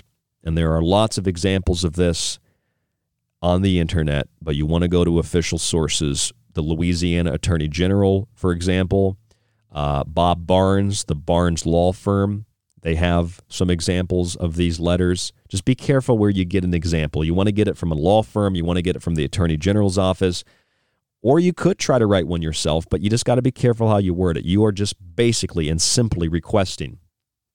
You are presenting, it's probably a better way to word it. You are presenting this is a religious exemption based on, and you can state the laws as listed here in this, this document from the EEOC. You could even link this up, you know, submit the page if you want with the letter, quote it at least. I have a sincerely held religious belief, practice, and or observance, and I am exempt under federal law from receiving this vaccine. And you go into the details as much as you want, but it's probably best to keep things simple. And the employer must provide a reasonable accommodation. They must accept the exemption. You know, with the exception of you running around every day saying, I hate religion, I hate religion, I hate religion, I love vaccines, love vaccines, love vaccines. And then one day you're like, well, I don't want to get this one. You have a right to change your mind, but then the employer has a right to say, well, you've always been pro vaccine. What happened? Um, we're going to require you to get it. And then you'd have to fight. No business you know, unless they're paid by the ADL or the Southern Poverty Law Center or George Soros, no business wants to go to court and, and debate this and argue this and fight this and spend the money to do that. They'll just, if you know the law, they'll accommodate you or you sue them and you settle it. You get money or you retain your job. Like it's not as complicated. It's a long, complicated process, but the idea is not as complicated as the media makes it out to seem. If you refuse it, oh my God, all these horrible things are going to happen. But that's not really the case what you should know about COVID 19 and the ADA, et cetera, Equal Employment Opportunity Commission. You can find that online. Here are some definitions of informed consent. Informed consent, Cornell Law School. Informed consent occurs when there is an agreement to an interaction or action rendered with knowledge of relevant facts, such as the risks involved or any available alternatives. Informed consent often comes up in the context of legal ethics, medical treatment, and waiver of constitutional rights. They want you to waive your constitutional rights. They want you to give them full permission to violate your bodily autonomy. They want full informed consent permission to violate the Nuremberg Code. And they're doing it with fraud, deceit, duress, and coercion. This is informed consent. It doesn't mean like, hey, here's a vaccine, take it. Uh, you won't get sick if you take it, or there's no side effects, and they lie, lie, lie. All of that is a violation of the Nuremberg Code as well. All of that is a violation of the law you know, blank vaccine inserts. Here's informed consent from hhs.gov. Health and Human Services Regulation 45 CFR Part 46 for the protection of human subjects in research require that an investigator obtain the legally effective informed consent of the subject or the subject's legally authorized representative. The requirement obtained uh, to obtain the legally effective informed consent of individuals before involving them in research is one of the central protections provided for under the HHS, uh, HHS regulation at 45 CFR Part 46. This requirement is founded on the principle of respect for persons, one of the three ethical principles governing human subjects research described in the Belmont Report. The principle of respect for persons requires that individuals be treated as autonomous agents and that the rights and welfare of persons with diminished autonomy be appropriately protected. Respect for persons requires the prospective research subjects, quote, be given the opportunity to choose what shall or shall not happen to them, end quote, and thus necessities adequate standards for informed consent. Disclosing to potential research subjects information needed to make an informed decision, facilitating the understanding of what has been disclosed, and promoting the voluntariness of the decision. That's why they always say it's your decision, it's your decision, it's your decision, it's your decision. There's no adverse effects. There's no adverse effects. It's all a fraud. It's a violation of the law, it's a violation of the Nuremberg Code. Let me tell you what these fact sheets say as evidence from Pfizer, Moderna, and Janssen. Here is Pfizer. The symptoms of the illness fever, chills, shortness of breath, fatigue, muscle or body aches, headaches, nausea, vomiting, diarrhea. Side effects of the vaccine. They tell you there aren't a lot. Looks like there's actually more side effects to the vaccine than there are to the symptoms of COVID 19. These include difficulty breathing, swelling of your face and throat, a fast heartbeat, a bad rash all over your body, dizziness and weakness. And I double highlighted these because these are the same side effects as the symptoms of the disease. COVID 19 side effects or symptoms fever, chills, shortness of breath, fatigue, muscle or body aches, headaches, nausea, or vomiting, diarrhea. Side effects or symptoms of the vaccine tiredness, headache, muscle pain, chills, fever, diarrhea, vomiting. The symptoms of COVID 19 are identical to the side effects of the vaccine. They are actually less severe than the side effects of the vaccine, which include chest pain, shortness of breath, feelings of having a fast beating, fluttering, or pounding heart, swelling of your face or throat, difficulty breathing, a bad rash, dizziness, and weakness. Who should not get the Pfizer vaccine? Those who have had a severe allergic reaction after a previous dose, those who have had a severe allergic reaction to any ingredient of the vaccine.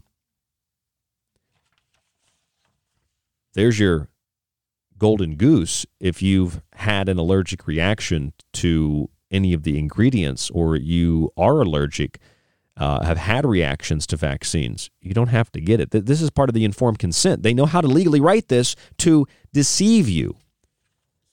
Same thing from Moderna and from Janssen. Here's uh, Moderna. Moderna says symptoms of COVID 19 fever, chills, shortness of breath, fatigue, muscle or body aches, headache, nausea, vomiting. What about the side effects of the vaccine? Well, they're fatigue, headache, muscle pain, joint pain, chills, nausea, vomiting, and fever. The same side effects of the vaccine as the side effects of the symptoms of the so called COVID 19. What are the risks, though? Well, you also get with the vaccine as opposed to the so called sickness, difficulty breathing, uh, dizziness, weakness, chest pain, shortness of breath, feelings of having a fast beating, fluttering, or pounding heart. Same thing with the Pfizer. vaccine. And here's Janssen. One of the side effects of the of, of this vaccine is Guillain-Barré syndrome. Even says that in the fact sheet. Guillain-Barré syndrome, a neurological disorder in which the body's immune system damages nerve cells, causes muscle weakness, and sometimes paralysis, has occurred in some people who have received the Janssen COVID 19 vaccine. Literally, a severe neurological disorder is the side effect of the GD vaccine, which takes us to the journal Microbiology and Infectious Diseases when they talked about abnormal folding of, of prions in the brain, of the proteins that then cause neurological disorders. It's in the medical literature. So when you read Jacobson versus Massachusetts, when you see the U.S. judge in Louisiana, the federal judge, rule that the university cannot force people to get the vaccine, this is all good material. So what you need to do is read Jacobson versus Massachusetts so you understand and are inoculated against the idiocy of the mainstream media and the idiocy of the people who regurgitate the mainstream media that Jacobson, Henning Jacobson, didn't have to get the vaccine. He just had to pay the fine of $5. And if you read through the whole thing, the opinion of the court was that the statute in Massachusetts did not absolutely grant authority to administer vaccines, contrary to popular belief. Look at what the federal judge has done in Louisiana. Read the Nuremberg Code. Understand informed consent. Look it up. Cornell Law School is the definition I read you. Permissible medical experiments. You have to exercise free power of choice without intervention of force, fraud, deceit, duress, overreaching, or other ulterior form of constraint or coercion. You cannot be coerced, incentivized, manipulated, you know, uh, uh, the victim of fraud or deceit. You have to make an informed decision of your own autonomy without outside intervention.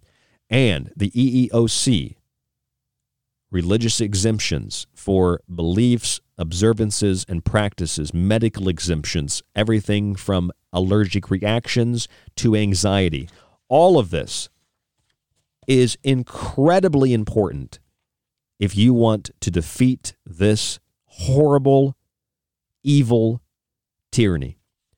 And if you really think, well, it's about public health, public health, public health, public health, public health, eat some vegetables because in every single study, a plant based diet will prevent and can reverse heart disease, cancer, diabetes, the leading causes of death. However, a plant based diet cannot reverse one thing it can't reverse one of the leading causes of death in the United States and around the world.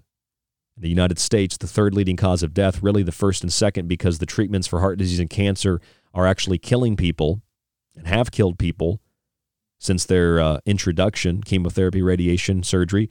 The third leading cause of death, filtering into the first and second leading causes of death, are doctors, iatrogenic illness. I submit all of this to you for your consideration. The EEOC, the Nuremberg Code, HHS definition of informed consent, Jacobson versus Massachusetts, and the federal judge Terry Doughty. I submit all of this to you for consideration so you're not afraid anymore and you're inoculated against the deception, against the fraud, against the coercion, against the duress, against the overreach, and against the evil that is metastasizing in our world. But it's not new. It was happening in the early 1900s. And guess what? Turns out smallpox really wasn't caused by a virus. Smallpox was caused by unsanitary conditions. And it's kind of like with polio. You know about polio? According to the Associated Press, more polio cases as of 2019 are caused by vaccine than by the so called wild virus. That's the Associated Press. I'm Ryan Gable. This is The Secret Teaching. Subscribe to the archive. Grab one of my books Food Philosophy, The Technological Elixir, Occult Arcana. Support the show. Keep us on air. Thank you so much. Stay safe, stay informed, stay healthy. We'll talk to you on the next broadcast. Time's up.